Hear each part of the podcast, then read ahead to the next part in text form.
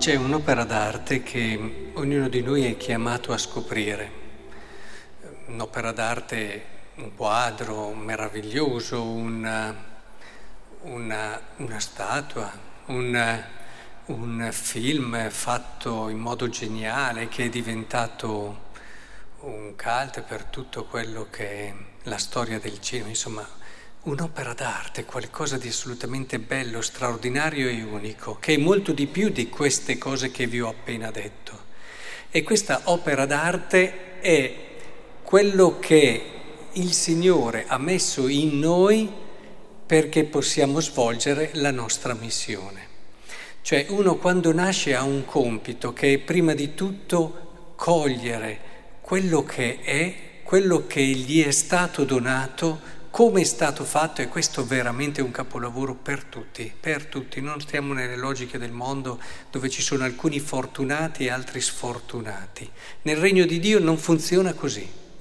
Nel regno di Dio c'è un approccio molto diverso al mistero della persona e il Vangelo ci insegna pagina dopo pagina ad accostarci ad ogni persona, in particolare alla nostra persona, con questo sguardo di fede. E ogni persona è una meraviglia nel momento in cui comincia a scoprire quello che il Signore ha messo dentro di lui in vista della sua missione, del suo posto nel mondo. Ed è bella questa avventura, ed è bello questa missione, nella missione che ognuno di noi ha, scoprire la meraviglia che è. Mi, faceva pensare a questo proprio il brano che abbiamo appena ascoltato, dove notavo e mi fa riflettere che Mosè è, è vero che è stato chiamato da Dio a liberare il suo popolo, ma lo aveva già attrezzato con delle caratteristiche precise che servivano proprio per quella missione, quel senso di giustizia che lo faceva eh, dopo deve imparare magari a controllarsi un po', ma quel senso di giustizia ce l'aveva, è profondo.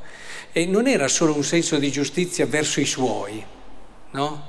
Perché nel primo caso poteva dare anche l'impressione che fosse un desiderio di difendere eh, il suo popolo eh, rispetto agli egiziani, ma nel secondo caso no, è proprio un senso di giustizia che è radicato in lui e che poi con eh, l'azione di Dio verrà preparato e sarà una delle forze che lo porterà ad essere il condottiero che guiderà fuori il popolo da quella tremenda ingiustizia che era la schiavitù d'Egitto. Ora, questo mi faceva pensare, eh, l'abbiamo scritta dentro di noi la volontà di Dio. Ce l'abbiamo scritto qui, il suo pensiero, dite come volete, il suo sogno, quello che ha pensato per noi. Ce l'abbiamo scritto ed è una meraviglia.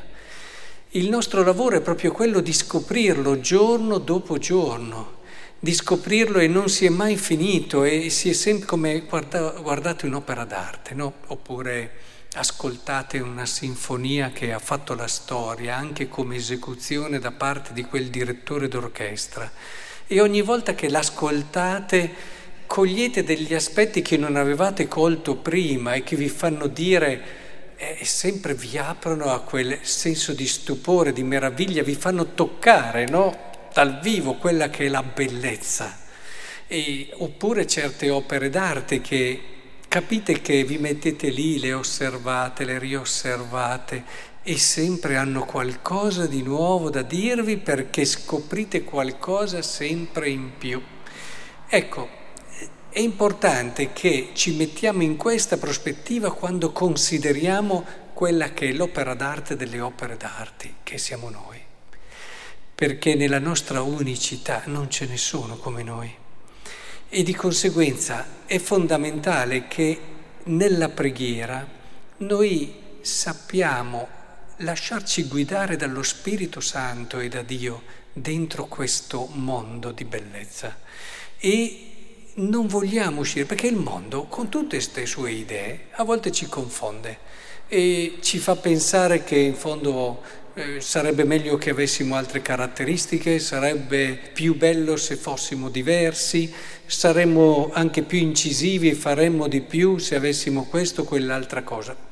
Questo è il peccato che in un qualche modo lavora in noi e ci distoglie, perché è l'obiettivo del peccato, distoglierci da quella che è la verità di noi e quindi dalla nostra felicità e, e salvezza.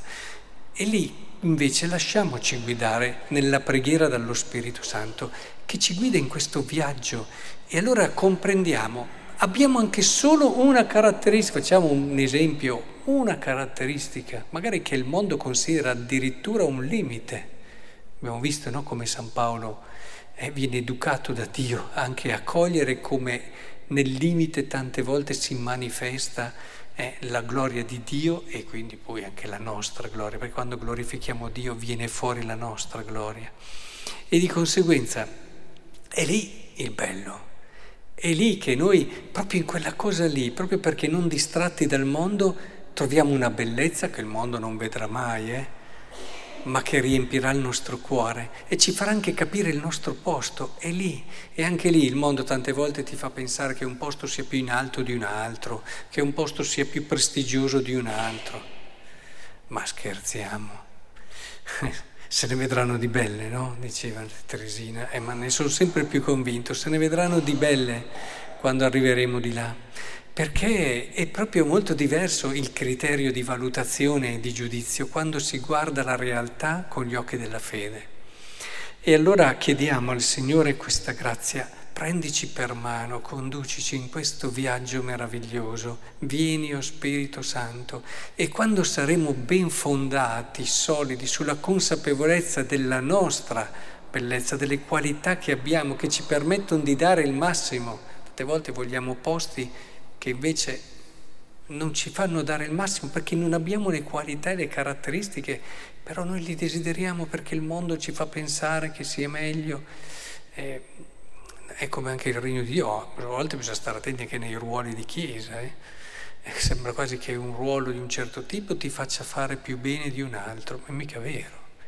È il tuo ruolo che ti fa fare bene più di ogni altra cosa. Non dobbiamo pensare di fare chissà che cosa, dobbiamo fare al meglio quello che è il nostro.